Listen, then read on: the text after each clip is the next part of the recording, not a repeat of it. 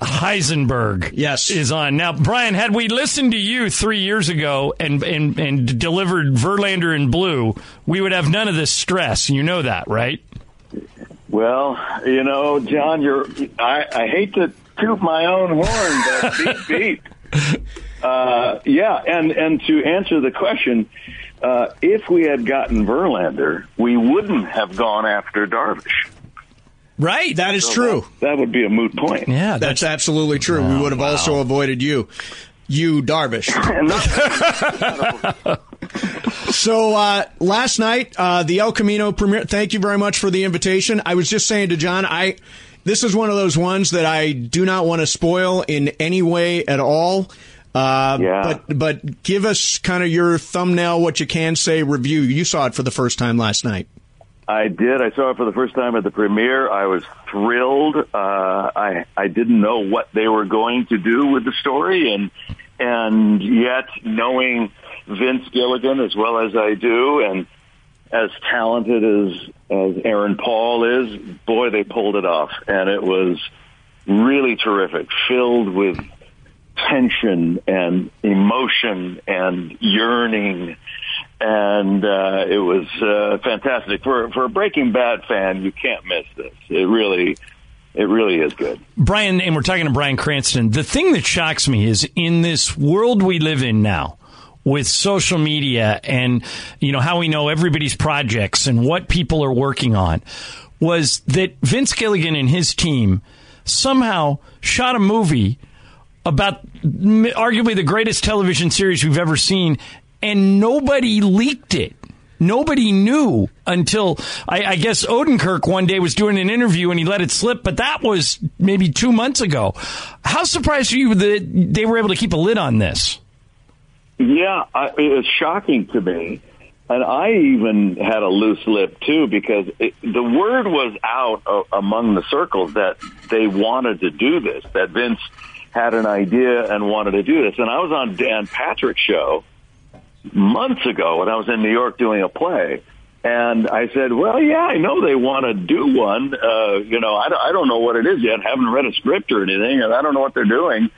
Uh, and then all of a sudden, I got a call from from uh, the producers. Hey, please, please don't say anything. I go, I, I, I don't know what not to say. is this happening? Is this going? What? I'm just talking in in generalities, you know. But it was all worth the wait because um, really terrific. Um, the, you'll you'll see the sensibility and there's there's some moments when you you you recognize certain locations and and things like that that that Breaking Bad fans and fans of Better Call Saul will will really get excited about. Uh, by the way, we saw that. John and I both saw that play. It was it was pretty good. The one he won the Tony for? Yeah, it was it was unbelievable. And the one thing we came out of it saying is how how do you do that that many times a week? You worked up an unbelievable amount of emotion in that thing. That must be crazy difficult to maintain.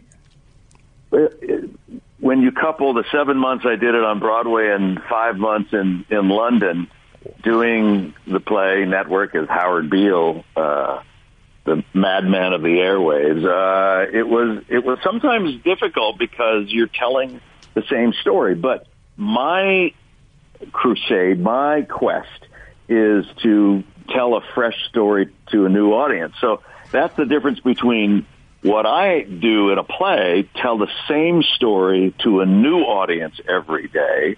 You guys have to tell a new story to the same audience every day. Both have their challenges.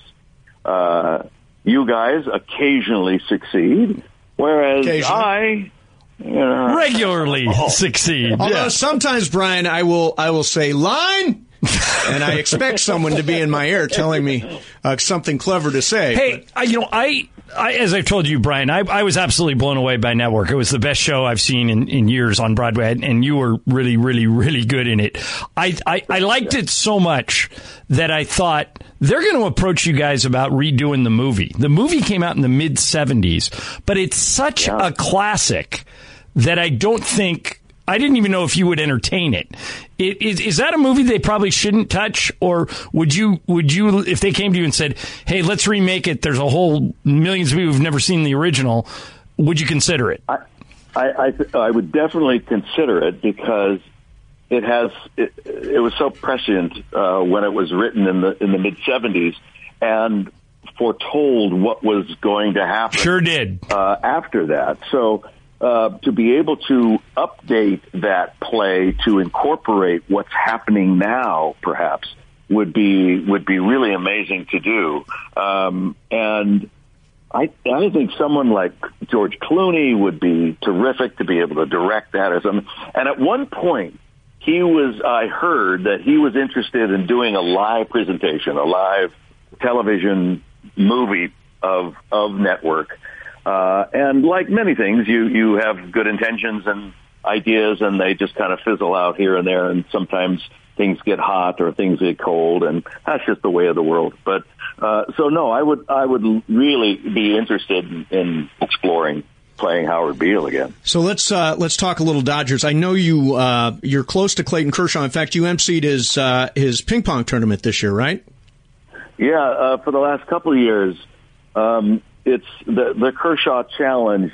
Uh, he and and Beth, his wife, they they do some really amazing work, uh, stopping child sex trafficking and and uh, focusing on educating young uh, boys and girls who are in very challenging childhoods and around the world, and they do exceptional work. So it was an easy decision to do to raise some awareness and and some funds for the Kershaw Challenge. And uh, you know, I, I told them uh, I'll do whatever you want me to do at any at any time because of the great work they're doing now.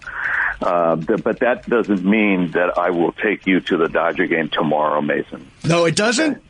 No, how, about, meant, how about I take? I just got dugout seats. Do you want to? You want to come to the dugout club? You didn't get dug out. He did. I got dugout club. Yeah, my guy was listening and and and, and came through for him. Oh, that was such a setup. You, you. I swear it wasn't. It wasn't. It just it it, it organically happened. But yeah. but he has a good seat for you if you want it. No, I can't go. I have to go back to. I'm I'm shooting a miniseries down in New Orleans right now. I had a few days off. I zipped out but I have to leave tomorrow at one o'clock, so, so I'll how, have to watch it from the show. How will you wa- How will you watch Game Five? Uh, with with my hands over my eyes, through my fingers, uh, and and I'll have all all religious artifacts that I could that I could make, uh, you know, uh, sw- swearing to God for for just one miracle here. I'm I'm very nervous about this actually. Uh, from what was an exceptional season to coming down to in a in a very you know you guys were talking about it in a in a five game series, and you have three pretty dominant pitchers on another team. They don't have to have the firepower uh, on the offensive side to be able to control the series in a in a short series, and that's what we're seeing right here. So Buehler is going to have to pitch the game of his life, uh, and the Dodgers are going to have to get off the schneid and be able to get up there and start pounding start start swinging the bats like they have all season. So yes, let's go. I, there's no way I'm giving up. Let's go. No, you need games like this. This is this is great. Everybody's going to be glued to the TV. That's awesome. Yeah, I'm nervous yeah, as hell, yeah. but uh, it'll it'll it'll be fun. Hey, Bryan, one more thought on uh, on El Camino. It's it opens on Friday on Netflix. Um, I, I said this to, to John. If you're a Breaking Bad fan, this is this is just like right on the money. Exactly what you would hope for, right? It's a bullseye. Good for them. You know, it's a bullseye. I, and I, you know, I, I even said that there, there is a uh, for those who are not indoctrinated with Breaking Bad. You in the beginning of the film, they have a little recap of where we are, which I thought uh, I found was a lot of fun to see, and it caught up uh, anybody who is not familiar with the series, and you you get a sense of what's happening, and you see it from that point on. It, it basically is a story about what happened to Jesse Pinkman when he left that compound. Did he get out? Did he make it? Did he survive? And it is tense. It is fun. It's funny. Uh, and uh, I, I really, I really, I can't wait to see it again. Uh, it's great. Hey, Bryan, travel safe. Good luck on, thanks uh, lot, in New Orleans. Thanks for doing this, man. You bet. Thanks, guys. All right. Okay. There's uh, the great Bryan Cranston.